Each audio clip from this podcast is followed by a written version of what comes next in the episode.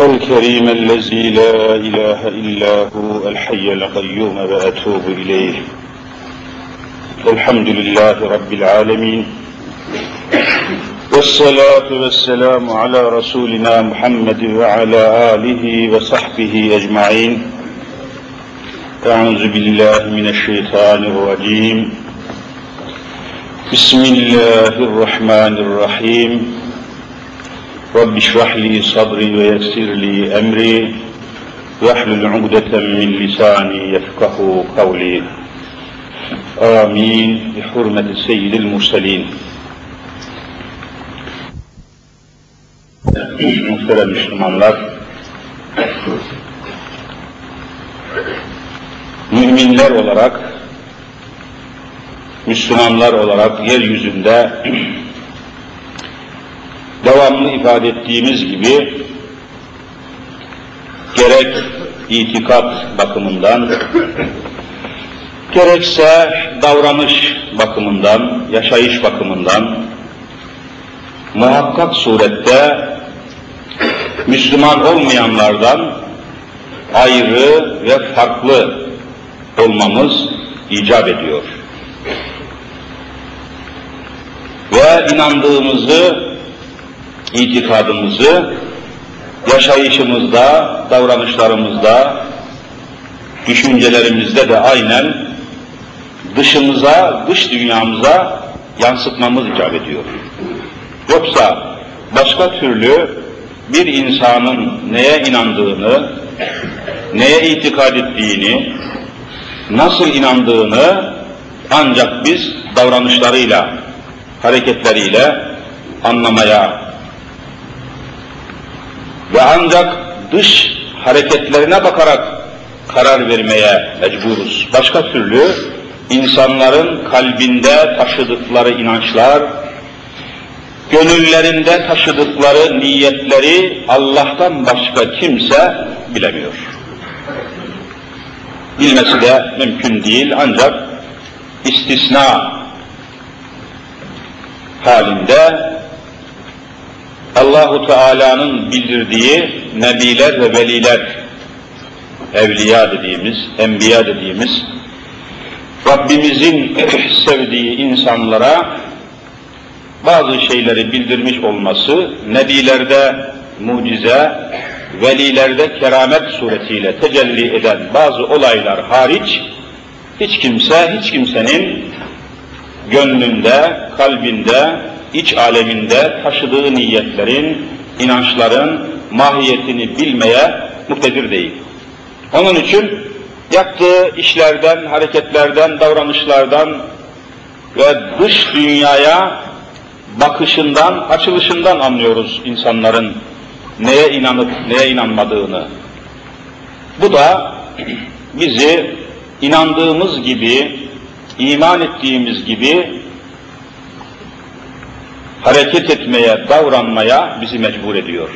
Yoksa mümin olup olmadığımız, Müslüman olup olmadığımız davranışlarımızla, tutumumuzla, hareket tarzımızla, çevremizde, etrafımızdaki hareket biçimimizle tayin edilen bir neticedir. O bakımdan Allahu Azimüşşan Müslümanları ve müminleri hem inandıkları, iman etmekle mükellef oldukları hususlardan sorumlu tutuyor, kalben sorumluyuz. Bazı şeylere, bazı esaslara inanmak hususunda kalbi sorumluluk, vicdani sorumluluk altındayız. Bir de hareketlerimizden, fiillerimizden, davranışlarımızdan sorumluyuz.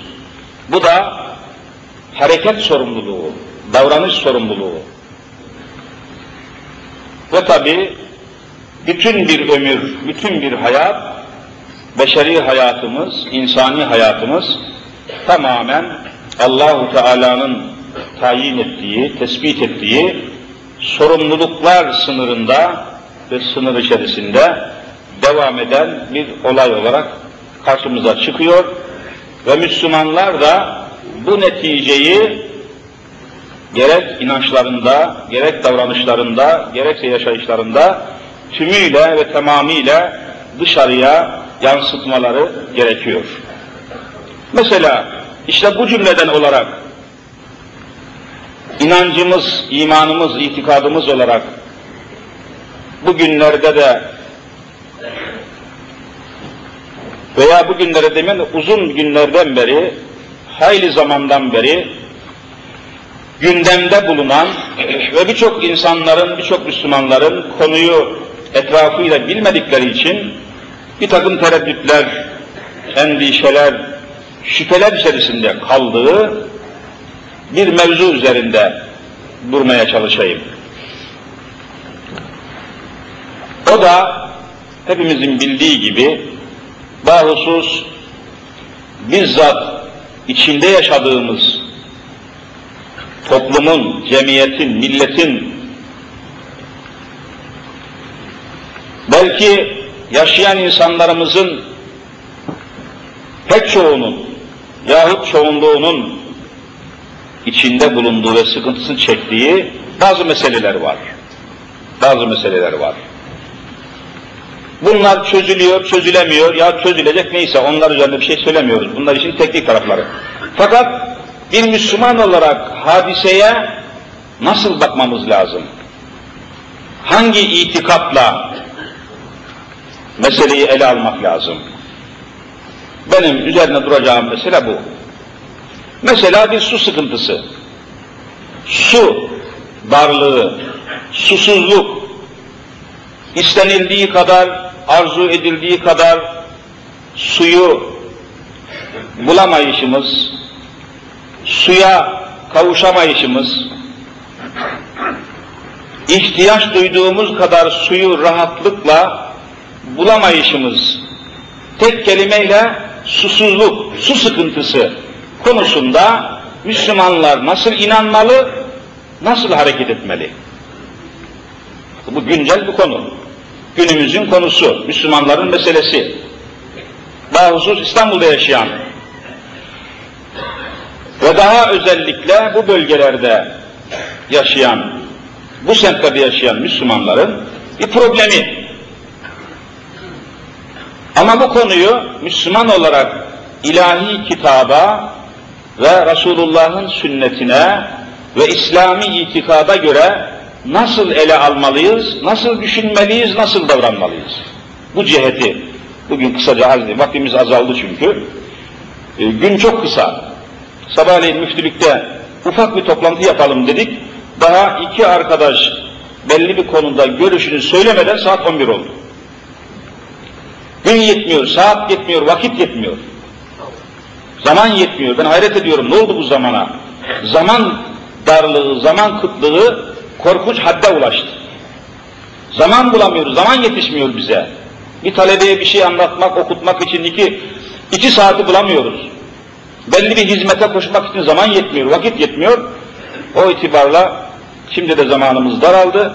Özet olarak arz edeyim. Kısa olarak arz edeyim. Efendiler, önce şöyle inanmamız lazım. Şuna inanmamız lazım. Cenab-ı Hak Celle ve Ala Hazretleri yeryüzünü, gökleri ve yeri yarattı. Amenna. Nitekim Kur'an-ı Kerim'de sık sık okuyan kardeşlerimizi görüyor. Rabbimiz kendisini bize takdim ederken Rabbüs semavati vel ard diyor. Buna çok rastlamışsınızdır Kur'an'da. Rabbüs semavati vel arz. Göklerin ve yerin Allah'ı. Göklerin ve yerin Rabbi diyor. Yani gökleri düzenleyen, felekleri, gezegenleri, kevnü mekanı, vel arz, arz da yeryüzü demek olduğuna göre, yeryüzünü düzenleyen, terbiye eden, tesviye eden, tanzim eden, tertip eden Allahu Azimüşşan'dır itikadı Kur'an'da en sık işlenen bir konudur. Lehu mülkü's semavati vel ard. Rabbü's semavati vel ard. Lillahi ma fis semavati vel ard. Görüyorsunuz Kur'an'da çok yoğun geçiyor. İtikadımız o ki gökleri ve yeri tanzim eden, düzenleyen Hazreti Allah'tır Celle Celaluhu. Bu inancı Ebu Cehil de kabul ediyordu. Geçen ders kısa bir atıfta bulunmuştum. Bu inancı, bu, bu inanç şeklini, bu düşünce şeklini, bu inanışı aynen Ebu Cehil de kabul ediyordu. Men halakas semavati vel ard. Gökleri ve yeri kim yarattı diye sorsaydın diyor Rabbimiz peygamberimize. Allah. Ebu Cehil ve adamları Allah yarattı diyeceklerdi. Yani Allah'ın yarattığını, gökleri ve yeri yaratanın, tanzim ve tertip edenin Allah olduğunu onlar da kabul ediyorlardı. Biz de kabul ediyoruz. Burada müşterekiz. Ebu Cehil'in de imanı var. Bir noktaya kadar. Hepten imansız değil Ebu Cehil. Hepten, kökten reddetmiş değil. Allah'ı yaratıcı olarak kabul ediyor. Bunu Kur'an söylüyor. Biz söylemiyoruz. Fakat tabi devamında muazzam sıkıntılar var. Devamında muazzam farklar var, mevzular var. Onları işlemek lazım, anlatmak lazım. Bugünün Müslümanının kafasında, zihninde, beyninde, gönlünde muazzam tereddütler var, sıkıntılar var. Bunlar ders konusu, eğitim konusu, seminer konusu, konferans konusu. Oralara girmiyorum. Sadece günümüzün demin arz ettiğim konu etrafında düşüncemizi, inancımızı ifade etmek istiyoruz. Gökleri ve yeri Rabbimiz yarattı. Peki, bu arada bu itikat etrafında şüpheler, tereddütler uyanıyor dedim. Hani yağmur bombası atılacak, atıldı, atılıyor vesaire. Amerika'dan şu geldi, bu geldi, uçak geldi, yağmur bombası geldi. Şu kadar milyar para harcandı, masraf edildi vesaire. Yağmur bombasıyla yağmur yağar mı yağmaz mı? Nasıl yağar nasıl yağmaz? Bu müdahalenin dinen hükmü nedir, fetvası nedir, cevaz mıdır, caiz mi, haram mıdır, günah mıdır? Bir sürü mesele var. Saatlerce üzerine dursak bitmez. Oralara ben girmeyeceğim. Sadece kısaca intikadımızı söyleyeceğim. Yeryüzünü Hazreti Allah tanzim etti. Neye göre tanzim etti? Öyle ya, neye, hangi esasa göre yeryüzünü Rabbimiz belirledi, şekillendirdi, biçimlendirdi, suyunu, toprağını, güneşini, neye göre, ölçü nedir? Biliyorsunuz ki bunun cevabını Kur'an-ı Kerim çok açık, çok net bir surette haber veriyor. İnsana göre, eğer Allahu Teala insan denen varlığı yaratmak istemeseydi, yaratacak mıydı? katiyen yaratmayacak. Neye göre? İnsana göre. Basit bir şey bu. Gökleri ve yeri yaratmasının sebebi insanı yaratmak istemesindendir. Eğer insan diye bir varlık yaratmayı murad etmeseydi, şu insanı yaratayım demeseydi, vallahi ne gökler olacaktı ne de yeryüzü olacaktı. Bakın yani inancımız gayet net. Kolay ve açık. Böyle inanıyoruz. Müslümanların böyle inanması farz, farz-ı ayın. Böyle inanmak tevhid itikadının içinde yer alan bir hadise. İnsanların içinde de insanların içinde de yeryüzündeki nimetlerin, zinetlerin, kıymetlerin yaratılmasına sebep insanlar dedim ama insanların da içinde bir sınıf Cenab-ı Hak sınıflandırıyor insanları. Mal bakımından değil, servet bakımından değil, şöhret bakımından değil, soy sop bakımından Allah kimseyi sınırlandırmıyor. İtikat bakımından sınırlandır, sınıflandırıyor. Allahu Teala insanları sınıflandırmıştır. Sınıf var, sınıflandırma var. Sınıfsız insan sınıfı yok. Allah insanları üç sınıfa ayırıyor. Müminler, kafirler, münafıklar. Bunu kabul etmek zorundasınız. Çünkü Kur'an bunu açık beyan ediyor. Ya eyyühellezine amenu dedi mi müminlerdir. Ya eyyühel kafirun dedi mi kafirlerdir.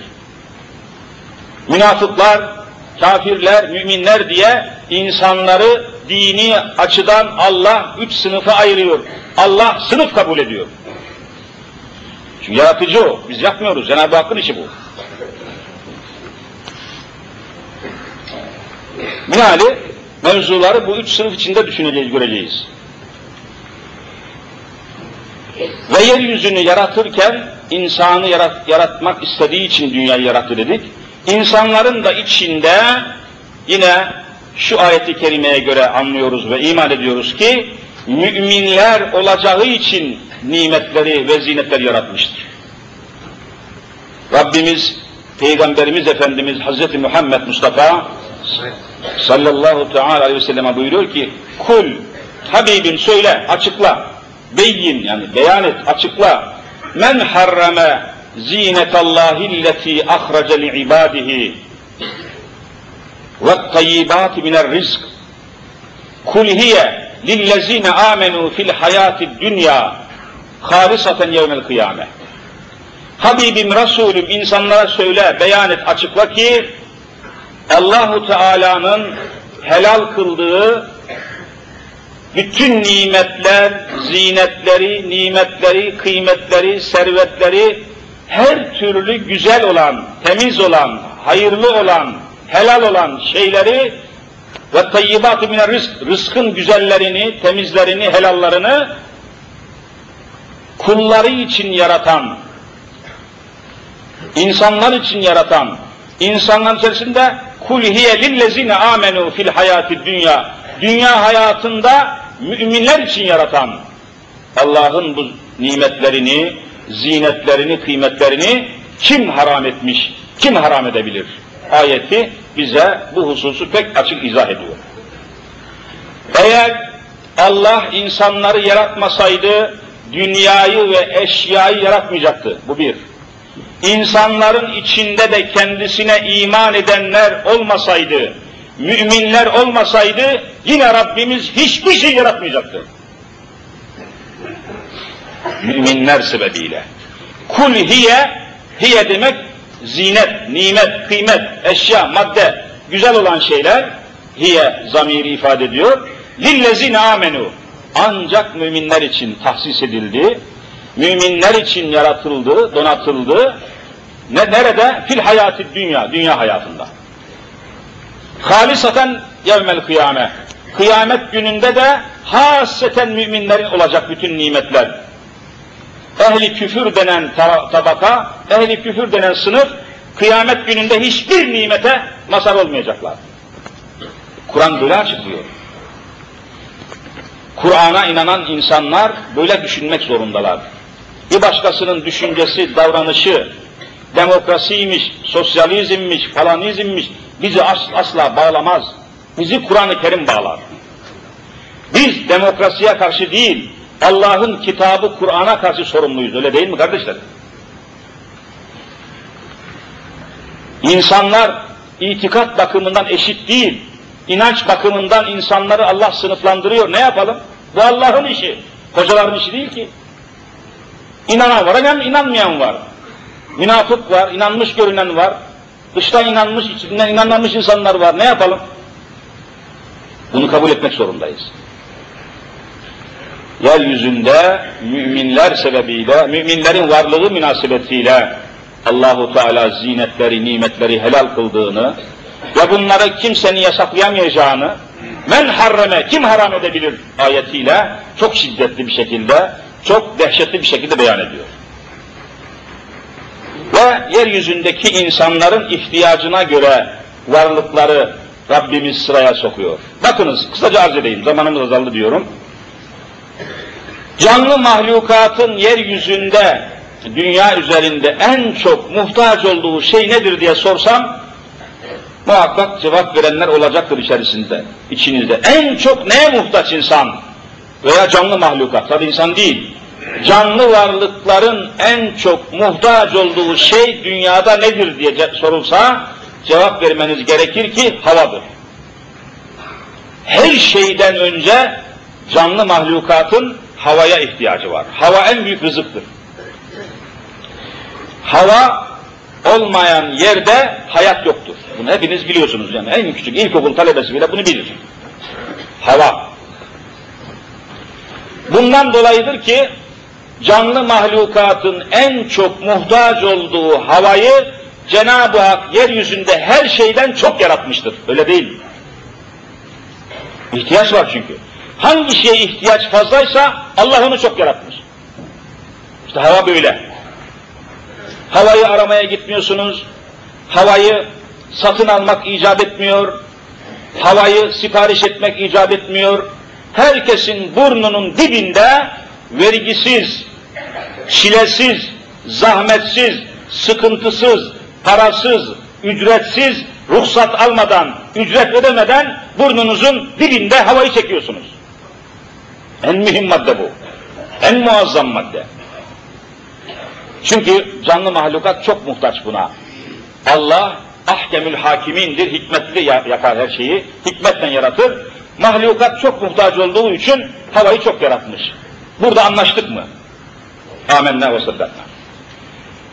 Uzatmayayım, çok uzun konular. İkinci derecede canlı mahlukatın ve insanlar dahil olmak üzere tabi en çok muhtaç olduğu şey nedir diye sorulsa cevabınız su olması lazım. Su. Havadan sonra su gelir.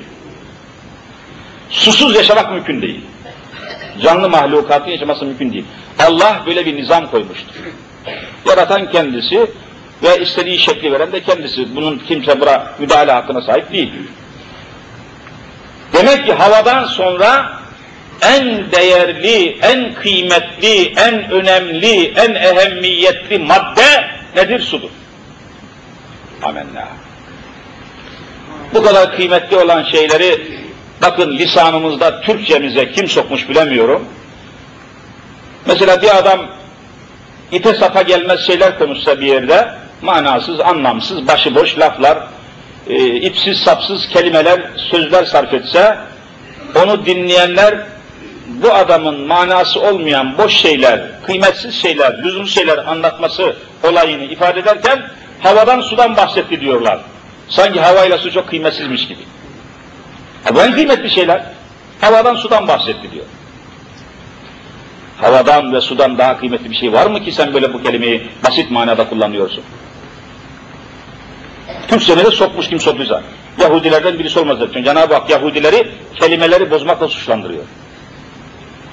Nerede bir kelime, kavram, mana, yorum, tefsir bozukluğu varsa orada Yahudi parmağını aramak Allah'ın emridir.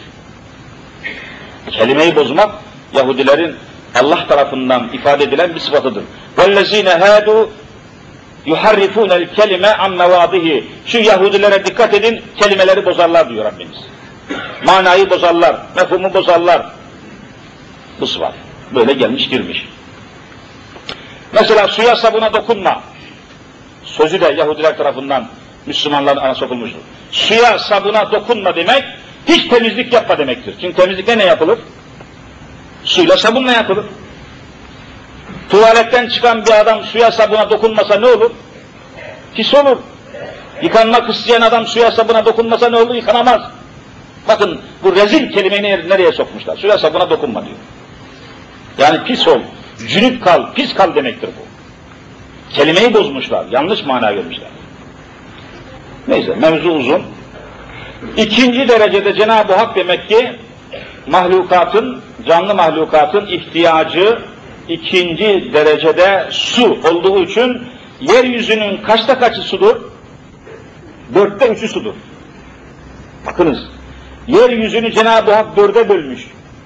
Dörtte üçünü su olarak yaratmış, dörtte birini kara parçası yaratmıştır. Sebep nedir? Suya çok ihtiyaç vardı ondan. Tıpkı demin beyan ettiğimiz gibi, hava gibi. Havaya çok ihtiyaç olduğu için havaya ölçü yok, sınır yok, miktar yok, matematik havayı izah edemiyor. Çok fazla, çok yoğun. İkinci derecede canlı mahlukatın ihtiyacı olan suyu Cenab-ı Hak yine havadan sonra en çok yaratmış. Dünya yuvarlağının, dünya küresinin, dünya yuvarlak küre biliyorsunuz. Dörtte üçü su. Okyanuslar, denizler vesaire. Göller.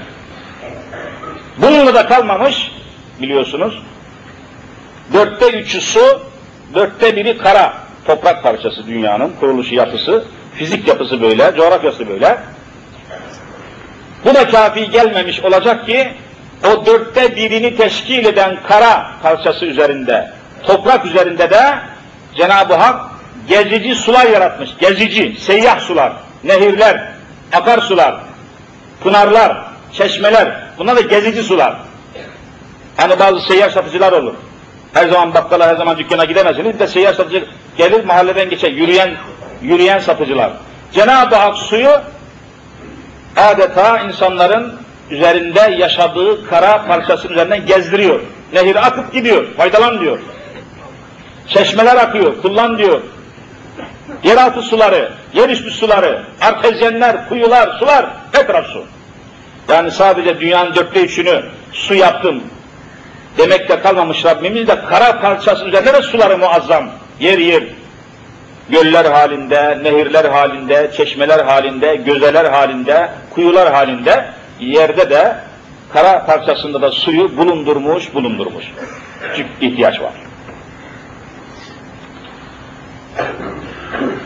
Devamla bu nehirlerin, çayların, derelerin, akarsuların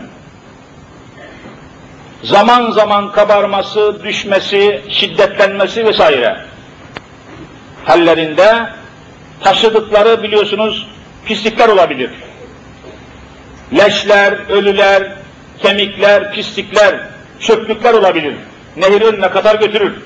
Çay önüne kadar götürür. Sürükleyicidir çay, nehir, sular, akarsular. Bu pislikleri, bu çaputları, leşleri, ölüleri bu nehirler sürükleyip nereye götürüyorlar? Denizlere götürüyorlar. Denizlerde nihayet buluyor. Eğer bu nehirlerin ve akarsuların getirdiği pislikler, çöplükler, kokuşmuş maddeler, pis maddeler denizde akarsuların getirdiği gibi kalsaydı onun kokusundan denizler kokacak ve canlı mahlukat pek rahatsız olacaktı. Bundan dolayı Allah denizleri ne yapmış? Tuzlamıştır. Denizlerin tuzlu olmasının sebebini Kur'an böyle izah ediyor. Kokmasın, beşeriyet rahatsız olmasın, o koku ortadan kalksın diye deniz suları tuzlanmıştır. Allah ahkemül hakimindir. Hikmetle yaratır her şeyi. Hikmetiyle, yani sadece kudretiyle değil Rabbimiz, bir de hikmeti var. Kudretle beraber hikmet. Hikmetsiz hiçbir şey yaratmamıştır. Denizleri tuzlamasının sebebi bu diyor. Ve bu konuda başlı başına müstakil bir kitap yazmış İmam Gazali Hazretleri.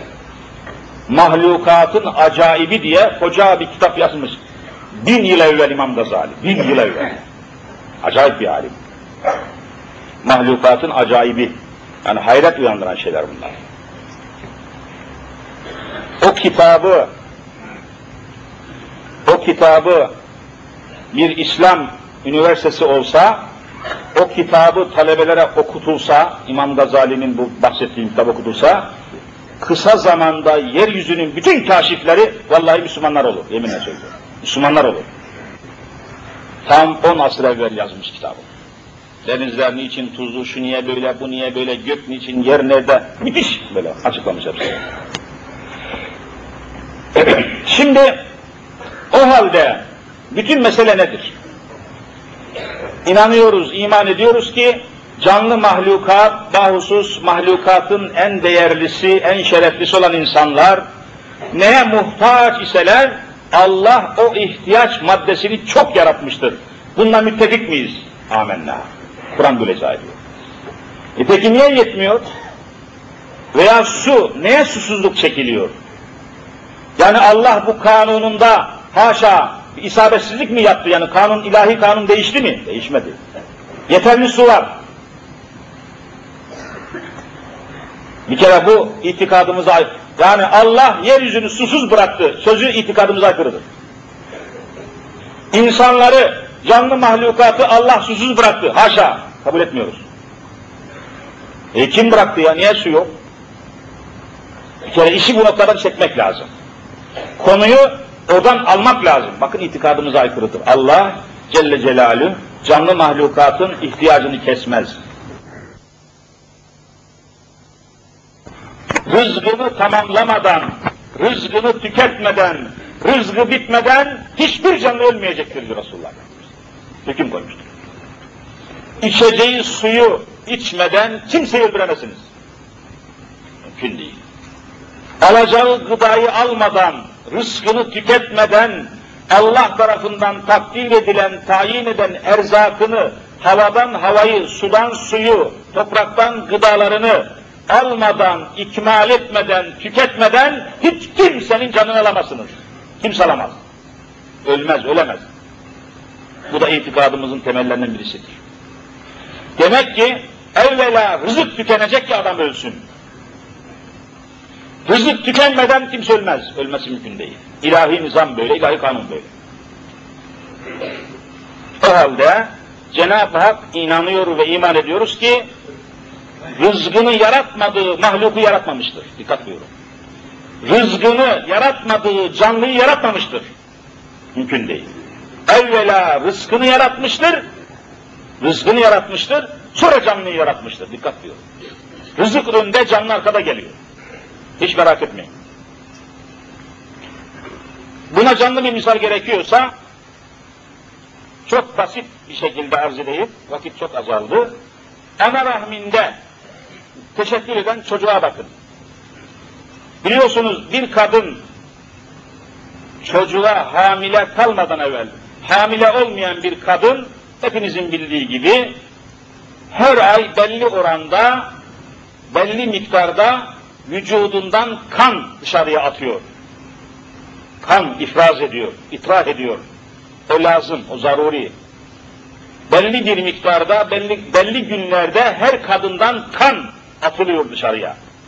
Hamile kalınca, kadın hamile kalınca bu kan otomatik kesiliyor. Hepiniz biliyorsunuz. Daha kan gelmez, mümkün değil. Niye? İçeride canlı bir mahluk meydana gelmiştir. Göbek hortumundan annesinin kanıyla beslenmeye başladığından dolayı kanal kapanmıştır. Rızık başladı. Vallahi böyledir. Otomatik bu.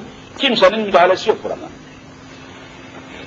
Bu canlının başlangıcı. Yani ana rahmindeki olay. Bir de çocuk dünyaya gelecek. 9 ay 10 gün ana rahmindeki mühleti dolmuştur biliyorsunuz. Doluyor. İster istemez doğacak bu çocuk.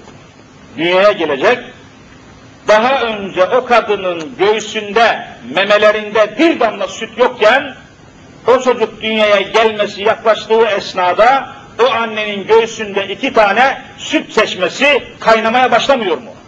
Hazırlanmıştır. Çocuk doğar doğmaz gıdası hazırdır.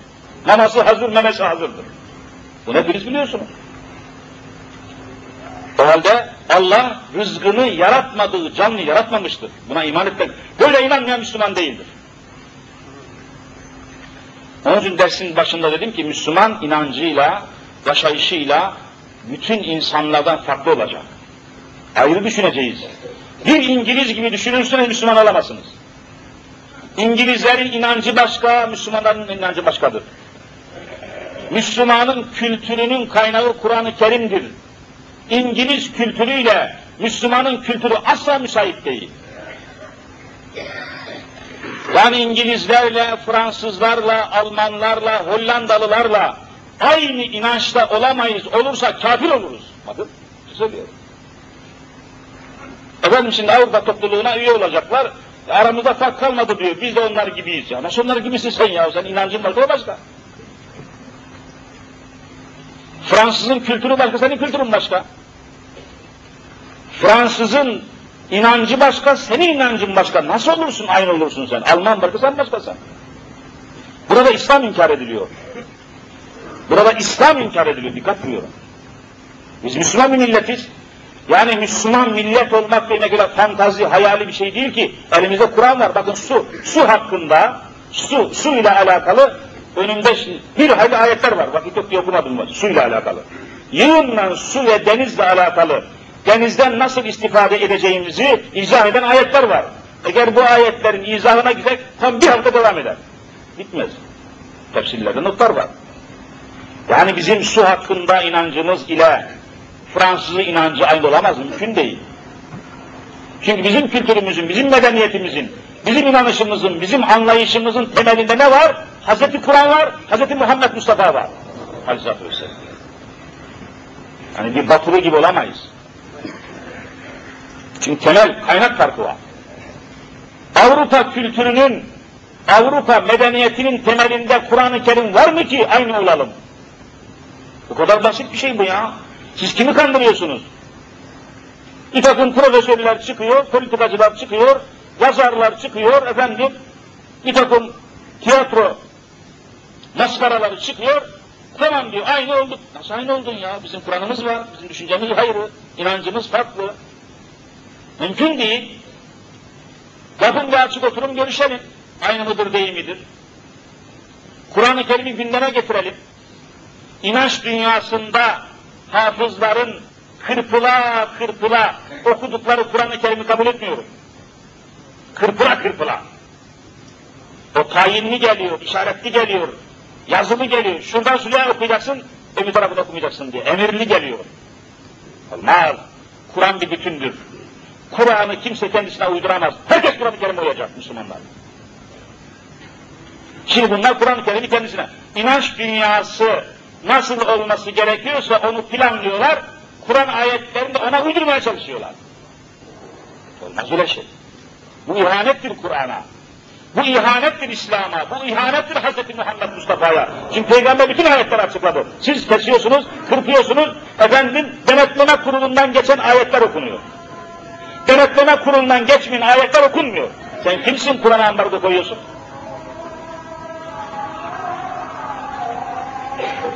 Derdimiz çok büyük. Meselelerimiz çok. O halde su sıkıntısı konusunda Müslümanların inanması gereken ölçüleri verdim.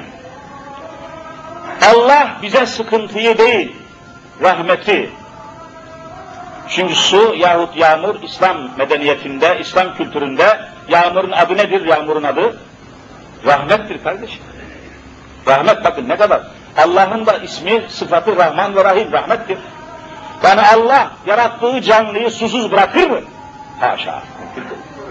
Da bizi, bizi susuz bırakanlar var. Bu Allah değil haşa. Bir kere inancımızı derli toplu hale getirelim. Dikkatli olalım. Çünkü bir insan inandığı kadar insandır. İnandığını yaşadığı kadar insandır, Müslümandır. Bir Müslüman inandığı gibi yaşamıyorsa, dikkat buyurun, inandığı gibi yaşamıyor veya yaşayamıyor, zamanla yaşadığı gibi inanmaya başlıyor. Yaşadığı gibi. Mesela diyelim ki Müslüman itikadında içki haram. İçki haram.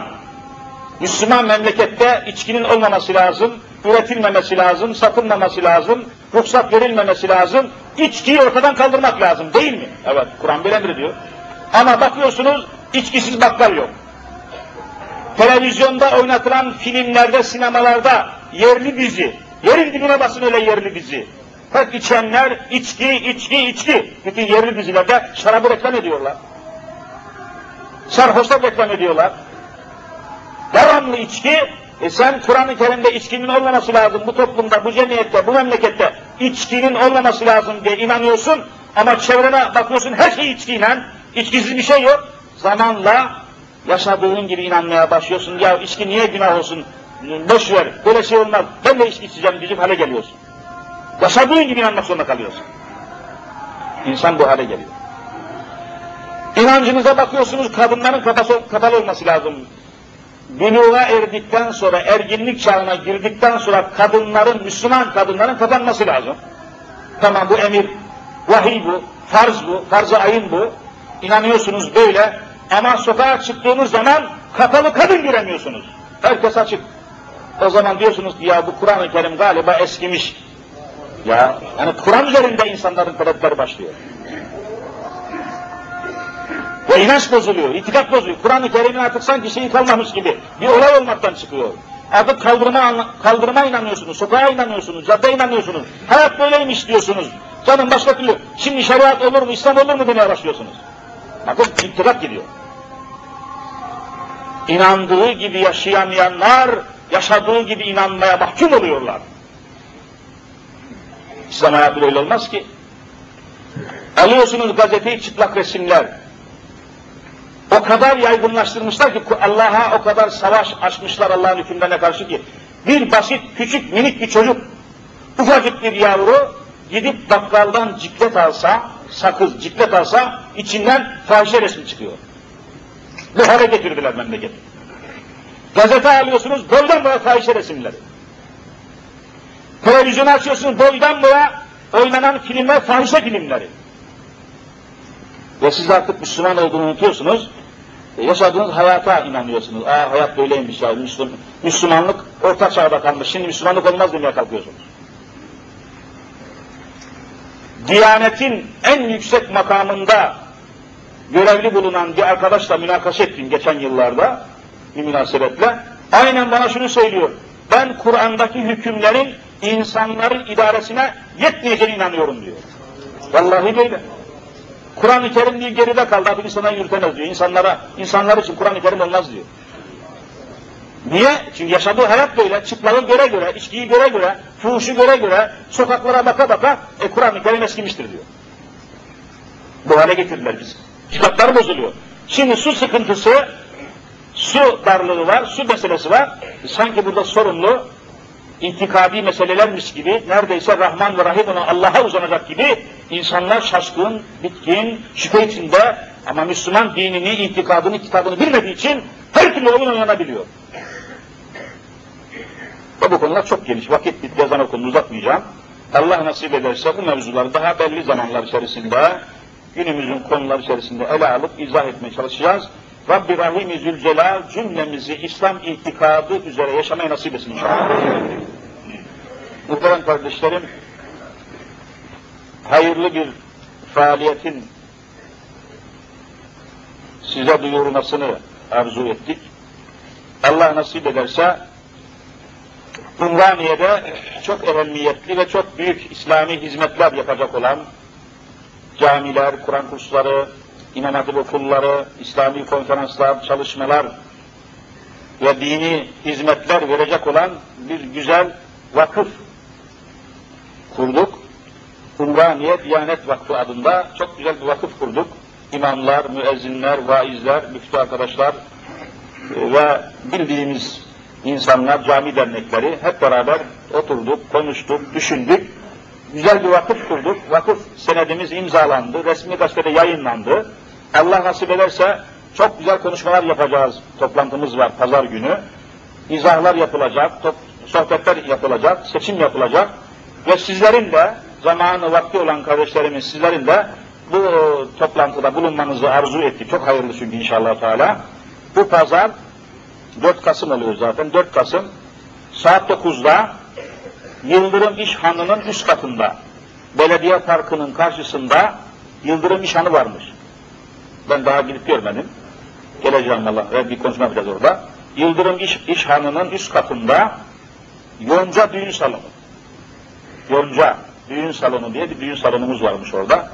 Orayı kiralamış arkadaşlarımız. Toplantımızı, sohbetimizi orada yapacağız. Vakti, zamanı, saat olan kardeşlerimiz Pazar günü saat 9'da orada buluşalım inşallah. Allahu Teala cümlemizi hayırlı